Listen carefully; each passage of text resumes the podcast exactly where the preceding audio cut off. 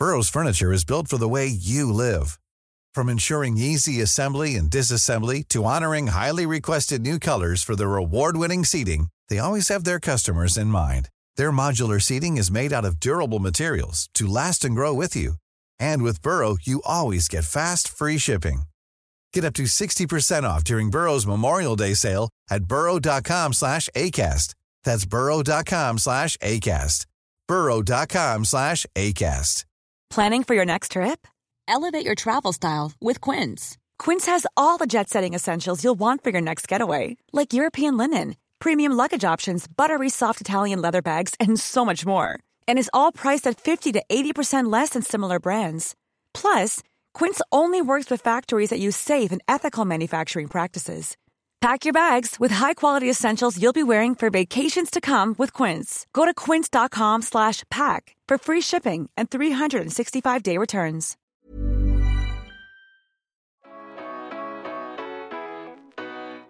Hej och välkomna till Amerikabrevet med mig Fanny Reuterswärd. Det här är en podcast om hur det är att bo och jobba i New York.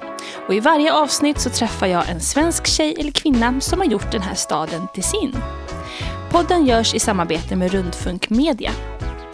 I veckans avsnitt träffar jag Jenny Mörtsell som jobbar som illustratör. Jenny har gjort sig känd genom sina blyertsteckningar och porträtt av bland annat Robin och First Aid Kit och Sina Posey och illustrerat för tidningar som New York Times och In Style. Min stil var ju väldigt poppis när jag flyttade hit. Sen så går det ju också trender i det. Liksom. Då skulle det ju vara mycket detaljerat. Sen nu är det ju ganska mycket så här linjeteckningar. Men jag tänker att man får vara som en så gammal, gammalt klädesplagg. Så om man, om man har det så blir man modern vart tjugonde år eller vad det är. Här kommer Jenny Mörtsell. Jag heter Jen Mitchell. Eh, Jag är 42 år, bor i Bushwick, Brooklyn. Eh, Jobbar som illustratör. Och eh, min favorittidning är The New Yorker. Och vad gjorde du i Sverige innan du flyttade hit? Eh, Då jobbade jag också som illustratör. Eh, Mest mot svenska marknaden, men jag började få lite jobb eh, utomlands då också. Bland annat i New York. Så det var också lite då kanske idén föddes om att man skulle kunna prova att eh, jobba här istället. Inte bara sitta i Sverige. Så jag åkte hit. Eh, jag var här, eh, inte första gången jag var i New York, men första gången jag var här som illustratör. Det var nyår 2007. Då hade jag en agent i Sverige som hade bokat några möten till mig här på, på ganska flådiga ställen. Så jag liksom gick hit. Eh, det var typ innan iPhones också. Typ hade så skrivit ut Google Maps och typ navigerade mig upp till olika kontor med min bok. Och eh, alla var supertrevliga. Det kändes eh, jättehäftigt då. Så efter det så tänkte jag att jag ville prova att eh, vara här en lite längre stund. och Se om det faktiskt funkar att liksom bo och jobba här. Så då åkte jag hit först i, i sex veckor. Jag hyrde en jättedyr lägenhet typ i Soho. Och hängde runt och eh, blev jättefrälst. Och sen åkte jag tillbaka till Sverige och eh, började jobba på hur jag skulle kunna få visum för att flytta hit på heltid. Sen flyttade jag hit mer eller mindre ehm, på hösten 2007. Men åkte lite fram och tillbaka där på grund av visum och eh, sånt där jidder. Men eh, sen dess har jag faktiskt ja, mer eller mindre bott här. Har det alltid varit en dröm för dig att bo i New York? Nej, inte alls. jag var verkligen aldrig särskilt sugen på att bo utomlands. Eller, när jag gick på skolan ville jag aldrig göra några utbytesår eller sånt. Jag tyckte jag trivdes bra i Sverige. Men det var bara en sån konstig liksom, förälskelse. Jag tror att det är lite det med New York. Andra städer är lite som, som kompisar. Men New York blir liksom som en konstig passionerad kärlekshistoria. Som man gör liksom ja, dumma grejer. Ogenomtänkta saker och typ eh, bråkar väldigt mycket. Men man kan ändå liksom inte vara utan varandra. Har du några tidiga minnen från, eh, från den tiden när du först kom hit? Um, ja, alltså, då var det lite mer... Då gick jag ju verkligen ut nästan varje dag. Och, eh, jag var bara fascinerad över att man kunde liksom gå ut på kvällen. Liksom superpirrig för man visste inte vad som skulle hända men det hände alltid någonting spännande. Um, jag har inga specifika minnen men bara att jag tyckte att det var väldigt häftigt. Liksom. Med alla grejer med New York. Att det var så stökigt och smutsigt överallt. Så gick man in genom en dörr och så var det liksom en, en jättefin restaurang. eller eller liksom en hemlig klubb. Eller ja, men det här lite magiska. Liksom den gömda staden som man plötsligt liksom fick tillgång till när man bodde här. Det låter väldigt glamoröst med så Soho, konstnärsliv och kunna gå ut varje dag. Var det lite så? Nej, men så I början liksom, då hade jag ju pengar från Sverige. Sen så år efter år så blir det ju mer och mer realitet. Liksom, när man måste ja, men när, när saker händer som inte är så roliga. Liksom, när man kanske blir sjuk eller, eller plötsligt inte får betalt på tre månader. Då blir det ju ja, men kanske lite ett annat liv. Vilket också är spännande, men kanske på ett annat sätt. Det blir en vardag. Och nu sitter vi i din studio i Bushwick eh, och man hör tunnelbanan som skramlar förbi. Eh, kan du berätta lite om hur det ser ut här i rummet vi sitter? Ja, det är sån här en klassisk gammal industribyggnad när de har byggt upp eh, gipsväggar som små bås. Men har väldigt fint eh, fönster, såna här industribyggnadsfönster med, jag vet inte hur många fönsterrutor det är. kanske tio små fönsterrutor. Um, ehm, och um, ja, plåttak och trägolv. Och här sitter jag också med två andra personer. En, en tysk fotograf och en fransk eh, designer. Så det är väldigt internationellt. Och väldigt mycket New York med en katt som springer omkring och med tåget utanför fönstret och, och den här loftkänslan. Det är väldigt fint. Eh, kan du beskriva lite din stil? Vad är en typisk Jenny Mitchell-teckning? Jag brukar säga att det är um, fotorealistiska blyertsteckningar. Jag kände jag hade lite så engelska versionen på det i munnen. Fick så direkt översätta. Uh, men jag ritar um, ja, men väldigt realistiska porträtt mest. Eller också uh, stilleben, modeteckningar detaljerat. Och eh, inte så mycket fantasi utan väldigt realistiskt. Kan du nämna några av dina uppdragsgivare så vi får en liten bättre bild av eh, vilken typ av konst som du gör? Ja, det är lite olika. Jag har gjort ganska, eller väldigt mycket editorial. Så här har vi jobbat för New York Times. Och så har jag jobbat för ganska många modetidningar. Elle, Um, både i Korea och UK och här. Um, sen har jag också uh, ett av mina, eller det uppdrag som jag är mest stolt över, gjort frimärken för Sverige också. Så att, gjort, um, ehm, ja, gud vad svårt det var att komma ihåg. Jag kan säga, jag har eh, sett dem nyligen nämligen, eh, dina frimärken med First Aid Kit och Avicii och några andra eh, musiker tror jag. Mm. Ja, Robin Hussein Basay. Ja, det var roligt. De kom ut 2014 tror jag det var. Så det var ett tag sedan. Men du målar ju mycket modeller, som du sa, porträtt på kända personer och i blyerts och mycket eh, detaljrikt. Hur blev det din stil? Hur, hur, hur liksom fastnade du för just det här mediumet? Nej, men jag, jag har alltid ritat. Jag tror när jag var yngre så tyckte jag också om att rita i blyerts för att man kunde sudda. Hon har alltid tyckt om liksom, ju mer likt verkligheten ju bättre. Sen så gick jag på väldigt många konstskolor i Sverige. Men då pluggade jag mest um, eh, grafik, alltså typ skrintryck och etsningar och sånt. Och sen så gick jag på både på HDK och Konstfack faktiskt. Eh, och läste grafisk design för jag tänkte jag skulle bli grafisk designer. Men sen när jag gick ut så provade jag att jobba som det. Jag tyckte det var jättetråkigt. För att man inte, det var så svårt att få igenom sina idéer. Och sen började jag liksom rita lite som jag alltid har gjort på sidan av. Och eh, visa det för lite folk och fick så bra feedback. Så då bestämde jag mig för att prova det. Och jag har väl ritat ungefär ja, men exakt likadant sen jag började faktiskt. Inte ändrat så mycket på min stil. Och vad är det som lockar dig med det här yrket? Vad är det du älskar med att vara konstnär och illustratör? Det, det passar mig väldigt bra för jag är en typisk introvert. Jag tycker om att vara själv mycket. Och eh, ja, men tycker om att sitta liksom. Om jag inte ritar så tycker jag om liksom, pyssliga saker överlag um, jag brukar tänka på när, när man gick i lågstadiet så hade man på fredagar var det typ eh, roliga timmen tror jag det hette. När fröken läste ur en kapitelbok och vi fick sitta och rita liksom, våra bänkar. Det var så mitt bästa på hela veckan.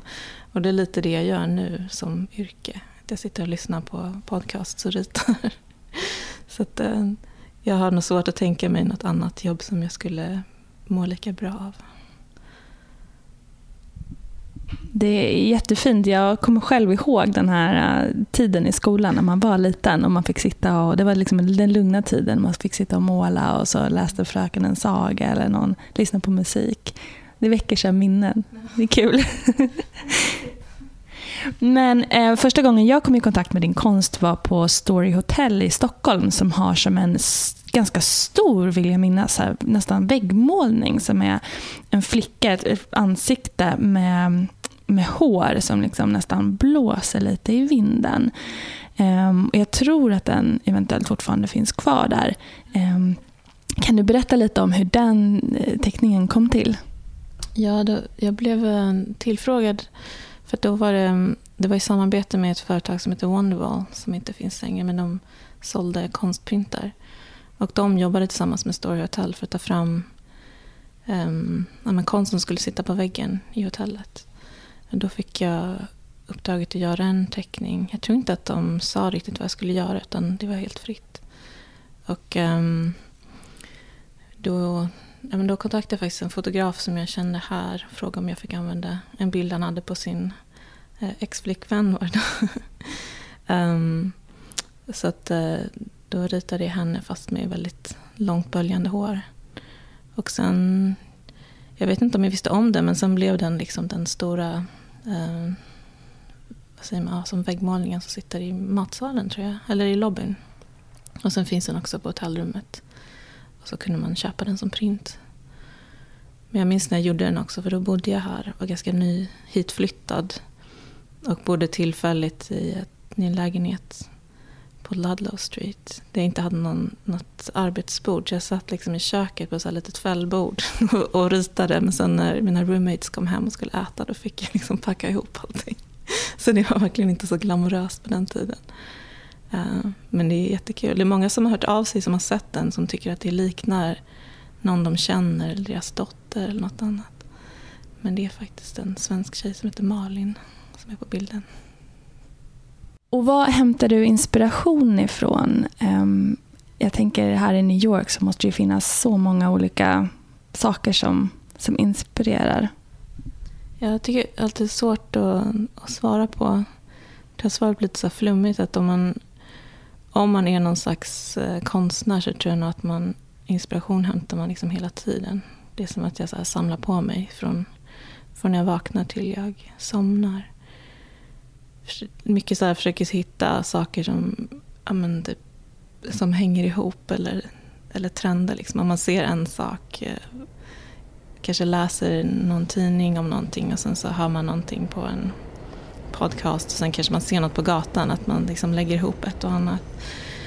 Men därför tror jag nog New York är väldigt bra, för att man, så fort man går utanför dörren så ser man ju så otroligt mycket saker. Liksom, det händer mycket, vet. man hör folk prata, liksom. man ser liksom, man kanske bara skräp på gatan och åker tunnelbanan och ser alla människor och sen kanske man går på någon utställning, uh, läser en bok. Du vet att det, man får väldigt mycket input hela tiden. Um, och sen så när man väl sätter sig ner och, och ritar någonting då finns ju allting det liksom i, i bakhuvudet. Även fast det kanske inte är så tydligt för en själv. Men att man liksom hela tiden samlar på sig. Har New York utvecklat dig eh, antingen på ett personligt plan eller professionellt? Mm, mer personligt men kanske professionellt också. Att man, liksom, man måste ju lära sig att, att typ nätverka man måste lära sig att, hur man presenterar sig själv. Det, att man ja, men att man har lite som en säljpitch på sig själv hela tiden liksom, och kan formulera vad det är man gör.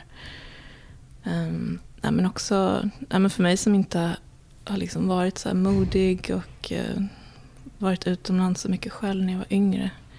Bara liksom känslan av att man, att man kan ta sig fram själv och eh, att det funkar liksom, gör ju att man, att man blir ja, man stärks som person.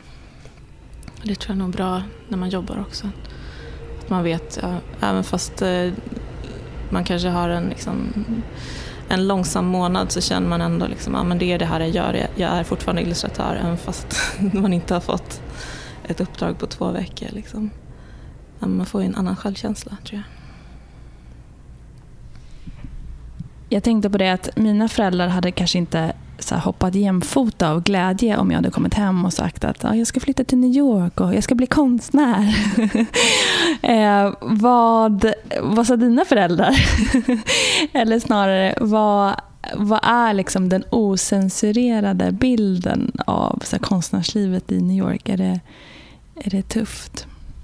Nej, men det, det som är tufft är att man inte har liksom den sociala tryggheten här som man har i Sverige.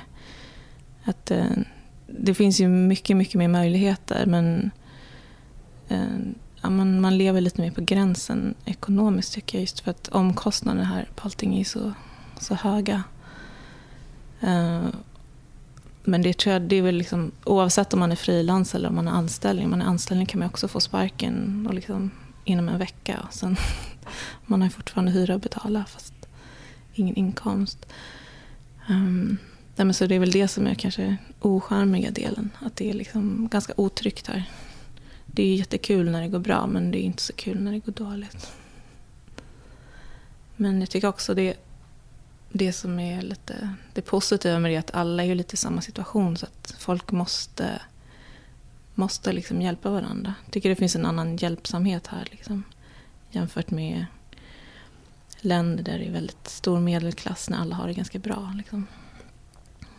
Så jag tycker det roligaste när jag flyttade hit var att man kunde stå och liksom babbla med någon på en bar om att ah, vi borde verkligen göra det här projektet ihop. Och sen så, så fick man liksom ett mejl nästa dag och sen så bara, ah, men när ska vi ses? Nu gör vi det här. Att det var så lätt att få saker att hända.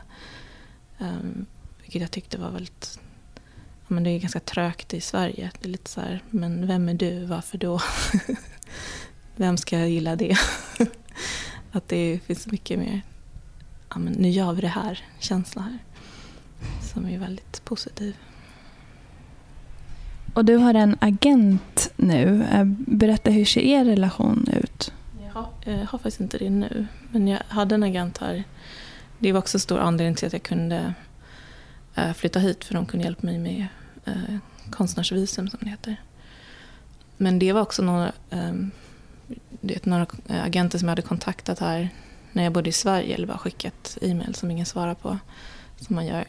Och sen så mm, var det en person från en agent där som startade upp en ny agentur. Och då kontaktade hon mig. Eh, och det var jättebra för att liksom få en, en, en start på min eh, karriär här. Just för att de var baserade i New York. Eh, men de hjälper ju till att ja, fixa möten. De går på ganska många sådana här vad säger man, konvent. när man, när det, man bjuder in liksom, eh, branschfolk och sen så står de där och visar upp alla de eh, talents som de har. Eh, och sen är det ju väldigt skönt här att ha någon som eh, tar hand om kontrakt och sånt så att man inte blir blåst på pengar. Eller att, eller att någon säger att ja, men gör det här så jobbar man i två veckor och sen så bestämmer de sig för att, att eh, det var inte var någon bra idé och inte vill betala. Så. Så det är jättebra att ha i början. Men nu, har jag, nu stängde de faktiskt ner för två år sedan. Ungefär samtidigt som jag fick min dotter. Så att, eh, sen dess har jag inte jobbat heltid riktigt. Så det har funkat bra ändå. Jag får nästan alla mina jobb via kompisar ändå nu för tiden. Folk som, som jobbar, så här, men, som är karriärister på eh, byråer som byter jobb och tipsar mig för nya kunder. Det är jättebra. Så nu representerar du dig själv. Är det mycket när du sa att du får mycket jobb genom kontakter, men hur gör man annars? Är det bara att skicka runt sin portfolio och, och pitcha sig själv? Ja, jag vet faktiskt inte själv. Det känns som att så här, hur man gör förändras ju hela tiden. När jag började då gick jag bara till eh, tidningsaffären och liksom skrev upp e-mailadresser till alla art directors som mejlade. Liksom. Men nu är det ingen som har sådana mejladresser ute längre. Um, men det är väl sånt man får göra, bara liksom hela tiden eh, kontakta folk. Um, ja, men göra lite små eh, trycksaker och skicka ut. Um, det bästa är att om, om, man känner någon som kan kanske göra en, en e-mail introduction, som det heter. Ehm, men sen ja, men känns det också som... Ja, men när jag började då var inte ens Facebook särskilt stort. Men Instagram fanns ju inte då heller. Men nu känns det som Instagram är ett jätteviktigt sätt att få jobb. Men det är väl också bra och dåligt. Det känns lite som att eh, folk är kanske lite mindre villiga att betala vad det kostar. För att de vet att det finns de som kan göra det billigare. Det finns ett, eh, ett företag som heter Fiverr, kanske du har sett, som liksom, de erbjuder frilanstjänster för fem dollar i timmen. Så det är, lite, det är många nu som, när jag, när jag säger hur mycket jag vill ha betalt, så bara, men jag skulle ju kunna fråga någon på Fiverr, de skulle gjort det för mycket billigare. Bara, nej, då kan inte jag överleva. Um, nej, men det är väl typ sådana nya saker som händer. När vi pratade tidigare så, så pratade vi också lite om det här med kommersiell konst eh, versus att till exempel ställa ut på galleri och att det var två ganska skilda världar. Eh, är, det, är det lätt eller svårt att, att röra sig däremellan, tycker du? Men jag tycker nog det är svårt. Jag tror det är väl lite samma sak i Sverige också. Att man, det är väl mer att det är liksom olika miljöer man, man rör sig i. Konstvärlden är ju mycket, då ska man ju känna rätt kuratorer och liksom um, få många stipendier. Medan som illustratör då ska man ju känna många art directors och jag vet inte, ha många kontakter. Um, det skulle ju vara spännande att liksom röra sig mer mot den världen. Men då måste man ju verkligen ut och jobba på scenen väldigt mycket och träffa rätt personer. Jag tror nog att det, det kan nog gå om man vill men det är nog svårt att röra sig mellan där tror jag. Är det viktigt att ha sin egen nisch? Som du till exempel som gör mycket editorials och sådär. Jo, men det tror jag. Man måste, liksom, eller man måste ha en stil. Liksom. Även fast man själv tröttnar på den så tror jag det är väldigt svårt att byta till en annan stil. Just för att ja, men folk vill ju veta. Det är lite som att om man vill fixa skorna går man ju till skomakaren. Man går inte till liksom, ett varuhus kanske. Att man, det är bra att vara ganska specialiserad. Det är lättare att få jobb på det viset. Eller tycker jag i alla fall. Sen kan jag inte så, alltså jag kan ju inte göra alla stilar. Liksom. Jag kan inte göra eh, vektoriserade seriefigurer även fast jag skulle vilja. Så det, det är bra att hålla sig vid liksom en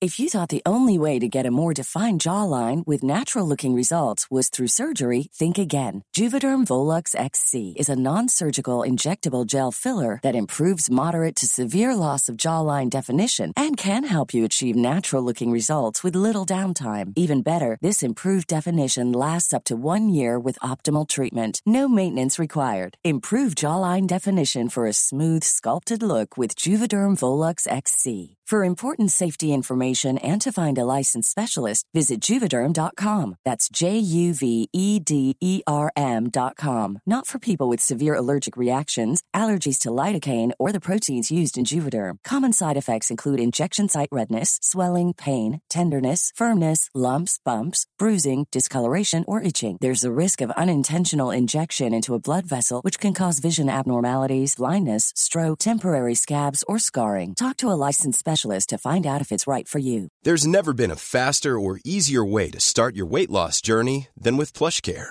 PlushCare accepts most insurance plans and gives you online access to board-certified physicians who can prescribe FDA-approved weight loss medications like Wigovi and Zepbound for those who qualify.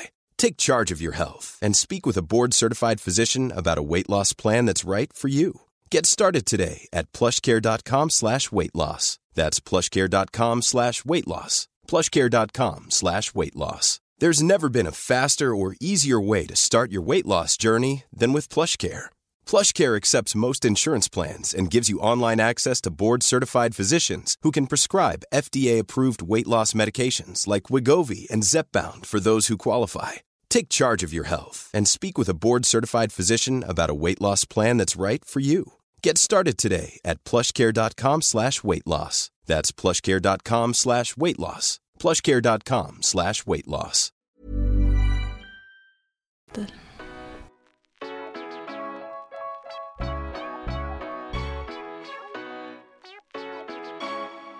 Det här med Instagram, hur viktigt det är som kanal och hur mycket tid du lägger på att liksom kurera ditt flöde där. Ja, jag, jag vet inte, jag fattar inte riktigt. Jag tyckte att jag var så bra på Instagram, men jag, hade liksom, jag startade ett konto för min illustration ganska sent. Jag hade liksom bara ett vanligt konto med, med typ, här är mitt rum, här är min teckning ganska länge. Så jag, känner, ja, men jag känner faktiskt att jag är lite, så för, lite gammal för att förstå hur man faktiskt um, använder det på bästa sätt. Jag lägger väl, ja, men inte så jättemycket tid på det, men oftast när jag inte, ja, typ mellan uppdrag så brukar jag försöka göra någonting eget. Bara för att lägga upp på Instagram, bara för att visa liksom. Det är bra att visa vad man skulle vilja göra för jobb för att få de jobben som man vill ha. Liksom. Um, men, ja, men det har faktiskt hänt då och då är det någon som hör av sig som är seriös som kanske vill, vill jobba med en. Men då får man ju kanske flytta det från Instagram till e-mail om man vill att det ska bli lite seriöst. Jag tycker din privata Instagram är, är jättefin för du är väldigt duktig på att ta bilder eh, på din dotter och på liksom Bushwick och sådär. Nu vet inte jag om den är öppen så jag kanske inte alls ska prata om det här men den är väldigt fin i alla fall. Eh. jag tänkte nog ganska länge att jag vill inte ha en Instagram med mina illustrationer för det känns som att folk vill liksom folk vill jobba med någon som de tycker verkar, eller som de skulle vilja vara kompis med på något vis. Att jag vill liksom vara lite mer personen och illustratören. Men sen blir det ju så när man får barn att det blir bara barnbilder. Jag tyckte sådana konton var skittråkiga innan jag själv fick barn. Så jag kände mig lite tvungen att liksom separera illustratören och mamman lite grann. Jag tänkte faktiskt eh, säga det också, för både du och jag eh, bakar ju nya små bebisar nu, eh, nummer två för oss båda. Eh, och hur har liksom, familjelivet och föräldraskapet påverkat din karriär? Ja, men jättemycket. Det var också lite så här, äh, äh, men det går bra, liksom, allting fixar sig. Men det är det som är annorlunda med eh, Amerika. Det finns ju liksom inte Eh, statligt understödd förskola här på samma sätt eller mammaledighet överhuvudtaget. Så att eh, jag har väl jobbat liksom kanske 20 procent och varit hemma med mitt barn just för att inte haft råd att jobba i princip. För att, men barnomsorg kostar ju så mycket så att då måste man ju dra in väldigt mycket pengar plötsligt. Alternativet är ju då istället att jobba mindre, att vara mer med sitt barn, vilket är mycket roligare. Men nu så ska jag faktiskt... Nu har hon ju börjat på nästan heltid förskola så nu kan jag faktiskt jobba nästan 100 procent igen. Vilket känns lite overkligt. Ja, men det är väl det man känner också. Det, det gluttar avundsjukt på mina svenska eh, kollegor. hur bra de har det. Som eh, ja, men får både, har både sommarstuga och eh, kan jobba och ha glada barn. För jag kan känna ibland att så här, sen jag blev förälder så har det gjort att jag har blivit mer effektiv när jag väl gör någonting. Så har jag liksom, tiden är så viktig så att jag har liksom effektiviserat mig själv lite grann. Kan du känna att föräldraskapet har gett några sådana så konsekvenser? Ja, gud ja. Det är jättebra när man är konstnär. Liksom, för jag har haft så mycket ångest för typ, så här, är det här bra? Ska jag fortsätta jobba lite på den här? Vad ska folk tycka? så det är mycket som, man, som jag jobbade på då, som jag liksom bara la in i en byrålåda för att jag inte kände att det var det här kanske inte var tillräckligt bra än. Men nu är det bara, okej, okay, nu har jag två timmar, nu gör jag klart den här, så lägger jag upp den. Bra, nu skickar jag det här mejlet. Bra. Det är skitbra. Man blir verkligen effektiv. Och sen så lär man ju sig också, alltså man förstår ju hur oändligt mycket tid man hade innan man hade barn. Nu lär jag mig liksom att ofta så jobbar jag ju när hon sover middag och sen när hon har gått och lagt sig på kvällen så har man några timmar till att jobba. Liksom. Att man, man är väldigt bra på att utnyttja den tid man har. Har du någon gång tänkt så att du vill vara en förebild för din dotter? Att du vill liksom visa henne att så här, man kan jobba eller man kan frilansa eller man kan göra det man vill eller liksom någonting sånt? Jo, det är mer att jag känner att det är viktigt att, att hon, när jag sitter och ritar, att jag jobbar. Liksom. Jag är väldigt noga med att säga det när jag ska gå till jobbet nu, när jag går till min studio. Uh, att man ska vara en förebild på det viset. Um, men sen så hoppas jag väl att hon inte blir konstnär för det är väldigt, det är ju ett väldigt osäkert yrke. Jag skulle hellre vilja att hon blev någonting som man inte behövde oroa sig så mycket för pengar hela tiden. Hon får såklart bli precis som hon vill. Hon är väldigt bra på att rita tycker jag. Såklart, hon har ju liksom det i blodet. Hon kommer ju, vara, liksom, hon kommer ju bli jätte, jätteduktig på det. Ehm, har du någon drömperson som du gärna målar av? För jag tänker att du har målat mycket, som vi sa, kända personer och modeller och sådär. Är det något ansikte som du verkligen skulle vilja göra? Nej, om, om det är någon jag vill rita så brukar jag göra det på en gång. Det är inte så att jag frågar folk om lov ifall de är eh, kända. Um, nej, det är inte så mycket någon person så direkt. Jag tänker på något som skulle vara kul att göra liksom, medan jag bor här. Det är att göra liksom, en större kampanj som kanske syns liksom, ute på gatan. Jag har gjort mycket liksom, för tidningar men det skulle vara kul att göra en kampanj som fanns i tunnelbanan eller någonting sånt. Det skulle vara skitkul. Men det är nog ingen speciell person sådär. Det känns som jag, jag har ritat nästan alla som jag har velat rita hittills. Faktiskt.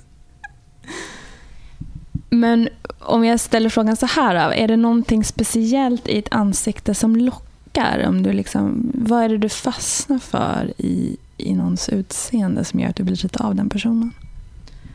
Um, jag vet inte om det är speciellt, men jag tror nog ifall någon annan skulle titta på vad jag väljer för person att rita skulle de säkert tycka att det var en speciell stil. Men det är nog mer liksom jag har alltid tänkt att det skulle vara skitkul att jobba som casting director. Liksom, sån som gör streetcasting, bara stoppa folk på gatan.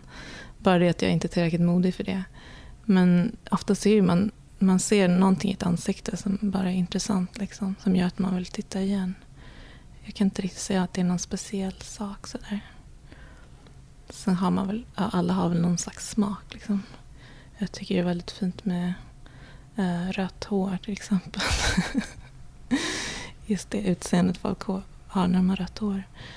Um, men annars är det inget särskilt. Jag gillar när, liksom, när tjejer ser sura ut. Jag tycker inte om när de ser glada ut. tjuriga, tjuriga tonåringar är min favorit. Det är så roligt att du säger rött hår också eftersom dina bilder är svartvita för det mesta. Ja, fräknar kan man ju, äh, fräknar kan man ju göra ändå. Liksom. Visst att det är ja, kanske lite ljusare ögonfransar och sånt som syns även fast det är svartvitt. Hur är efterfrågan på illustrationer? För det känns som att det har varit liksom ett uppsving i det. Jag kommer ihåg till exempel när liksom Liselott Watkins började göra illustrationer i L och liksom helt plötsligt var nästan allt illustrerat. Hur, hur ser det ut idag? Hur är, hur är efterfrågan? Jag vet inte, jag tycker väl både, både mindre och mer. Liksom. Jag tycker ändå att jag ser ganska mycket illustrerade liksom, kampanjer. Det som nästan alla liksom startups, som det kallas, jobbar mycket med illustration, vilket är kul. Men sen kan man väl också se i tidningar att det är, att det är mer och mer att de kanske köper liksom, um, stock images och typ gör dem i en färg. Liksom, eller gör ett collage istället för att anlita en illustratör. Men det är väl en budgetfråga också. Um, jag tror jag, just uh, tidskrifter har väl inte så mycket pengar att lägga på just illustration nu för tiden tror jag. Det har väl flyttats mer till internet. Men då, då, då är det ändå en, en, en, ganska stor chans att du får göra någonting i tunnelbanan framöver. För att jag, när du sa det, så här, startups brukar illustrera, så tänker jag ja det gör de ju faktiskt. Det finns ett företag här som heter Kasper till exempel som gör eh, madrasser. Och de har ju alltid illustrationer, ganska roliga. Och även den här um, Seamless kör ju också illustrationer. Ehm, så det har du ju rätt i faktiskt. När man väl så börjar tänka så ser man ju det överallt. Sen tror jag liksom, min stil var ju väldigt poppis när jag flyttade hit. Sen så går det ju också trender i det. Liksom. Då skulle det ju vara mycket detaljerat. Så nu är det ju ganska mycket så här linjeteckningar. Men jag tänker att man får vara som en så gammal gammalt klädesplagg. Så om man, om man har det så blir man modern vart tjugonde år. Eller vad, det är. om, om, ja, vad blir det? Om, om kanske sju år så kommer jag nog vara cool igen. Eh, jag tänkte att vi skulle avsluta med att du får dela med dig av dina bästa tips. Eh, och då tänkte jag, vi kan börja med tipsen om, om man vill åka hit och göra samma resa som du har gjort och flytta hit och, och försörja sig på sin, på sin konst. Um, finns det några såna konkreta grejer man ska tänka på eller ha i bakhuvudet? Ja, det är, väl, det är mycket som är avhängigt av eh, visum när man flyttar hit. Så om man vill flytta hit och jobba som frilans så måste man ansöka om O1-visum heter det. Jag tror att det var att man behöver ha tror jag, 40 exempel på publicerade verk. Så att man måste ju ha jobbat liksom, lite innan. Jag tror också det var väldigt många så rekommendationsbrev man behövde ha. Tror jag 12 stycken. Alltså att, att folk som, som jobbar här skriver ett brev och liksom berömmer hur bra du är. Så det är också viktigt att man har så många kontakter det behöver inte vara i USA men liksom internationellt. Um, som kan intyga att du är en, en fantastisk talang. Jag tror hela ansökan går ut på att man ska vara en... Man ska bevisa att man är en sån talang att de inte kan hitta det inom landet. um, så att man måste ju verkligen vräka på, liksom, säga hur fantastisk man är. Um, sen måste man ju ha pengar också. Allting kostar ju pengar. Uh, visum kostar pengar och flytta hit kostar ju en del för att man, uh, man måste ju ofta, ofta ha liksom down payment på, på hyran för några månader. Att man betalar så kanske tre månaders hyra i förväg. Det verkar ju väldigt svårt när man liksom kollar på pappersarbetet och flytta hit. Men jag tror att om, om man verkligen vill så, så går det ju ganska lätt. Liksom. Det är väldigt lätt att ja, men, träffa folk här som kan hjälpa en eller eller få rekommendationer. Mitt tips är nog att åka hit först på tre månaders visum och verkligen eh, jobba stenhårt på att liksom fråga alla hur de har gjort och, och ifall man, de kanske kan hjälpa en på något vis. Um, så det, det, är ju inte svårt men man måste lägga ner ganska mycket jobb. Jag tänker också som konstnär så har man ju en specie, speciell stil så det måste ju också vara hyfsat lätt att kunna liksom hävda att man är unik i det avseendet. Att det är ingen som kan göra exakt vad du gör. Nej, men sen tror jag också alltså, som svenska illustratörer har ju liksom väldigt mycket utbildning eftersom utbildning är i princip gratis i Sverige. Så att eh, jag tror att ja, men, folk är väldigt positivt inställda till liksom, så, ah, Swedish Illustrator. det är liksom en kvalitetsstämpel nästan. Just för att här så um, pluggar ju folk inte så länge för att det kostar så mycket. Så att man är väl kanske lite mer inriktad på, på att börja jobba direkt. Medan i Sverige kan man ju verkligen liksom ganska länge sitta och liksom fnula på liksom sin egen stil. Och vara väldigt färdig sen när man börjar jobba. Så att man har det ju väldigt lätt som svenskar. Man har liksom sociala tryggheten i ryggen. Man, har, man är hel och ren och välutbildad och pratar bra engelska också. Så att, eh, ja, om någon tvekar så säger jag gör det bara. Det kommer inte vara svårt. Det tycker jag är en bra summering av det här. Att, att, att det går. Om man vill så går det. Det är lite, lite jobb men eh, man ska, inte, man ska inte dra sig för det om det här är ens dröm.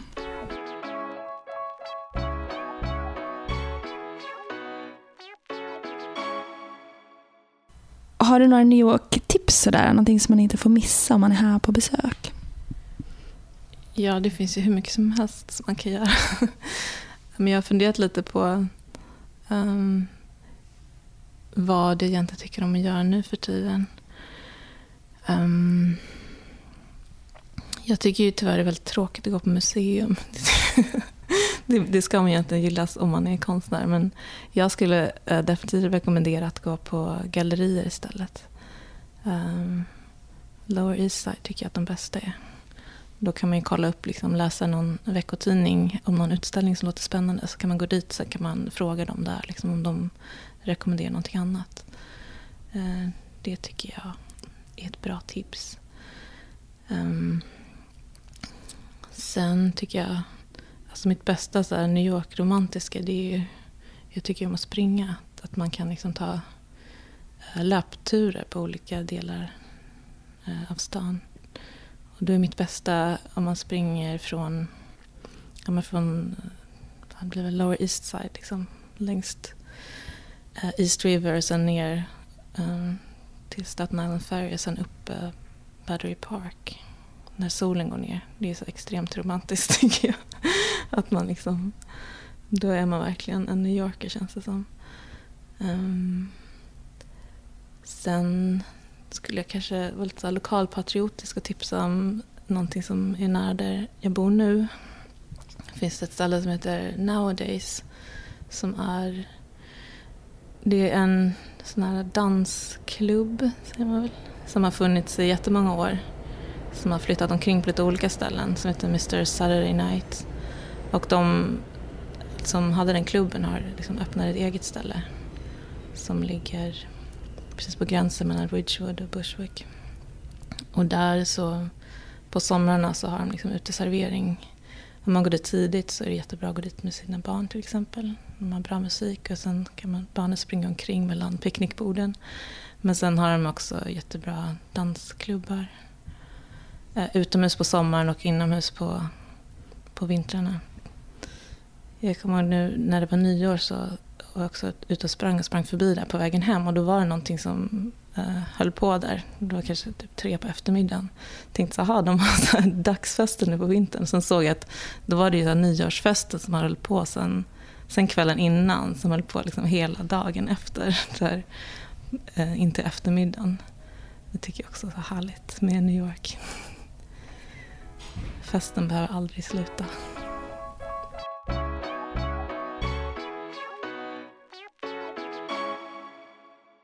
Var kan man följa dig på, på Instagram? Jag är Jenny Murtzel eh, understreck illustration. Och sen har jag också mitt privata, Jenny Murtzel. Men det är kanske inte så spännande om man inte är intresserad av att eh, titta på mitt barn. Och Finns det någonstans där man kan köpa dina grejer? Ja, man kan köpa lite saker på min hemsida, eh, Jennys portfolio. Um, men det tror jag nog det är nu. Jag har haft lite så här printade försäljningar på olika ställen men de flesta de har stängt ner nu. Man får helt enkelt följa dig på Instagram eller spana in din eh, portfoliosajt om man är nyfiken. Tack så jättemycket för att du kom hit och ville prata med mig. Så himla roligt. Tack själv. Du har lyssnat på Amerikabrevet med mig, Fanny Reuterswärd och Jenny Mörtsell. Du hittar alla avsnitt inklusive säsong 1 och 2 där du lyssnar på poddar. Vi finns även på Instagram och vill du mejla oss så gör du det på amerikabrevet.podcast.gmail.com. Gillar du vad du hör så får du gärna ratea oss på iTunes så att fler hittar fram till podden. Vi hörs nästa vecka. Hej då!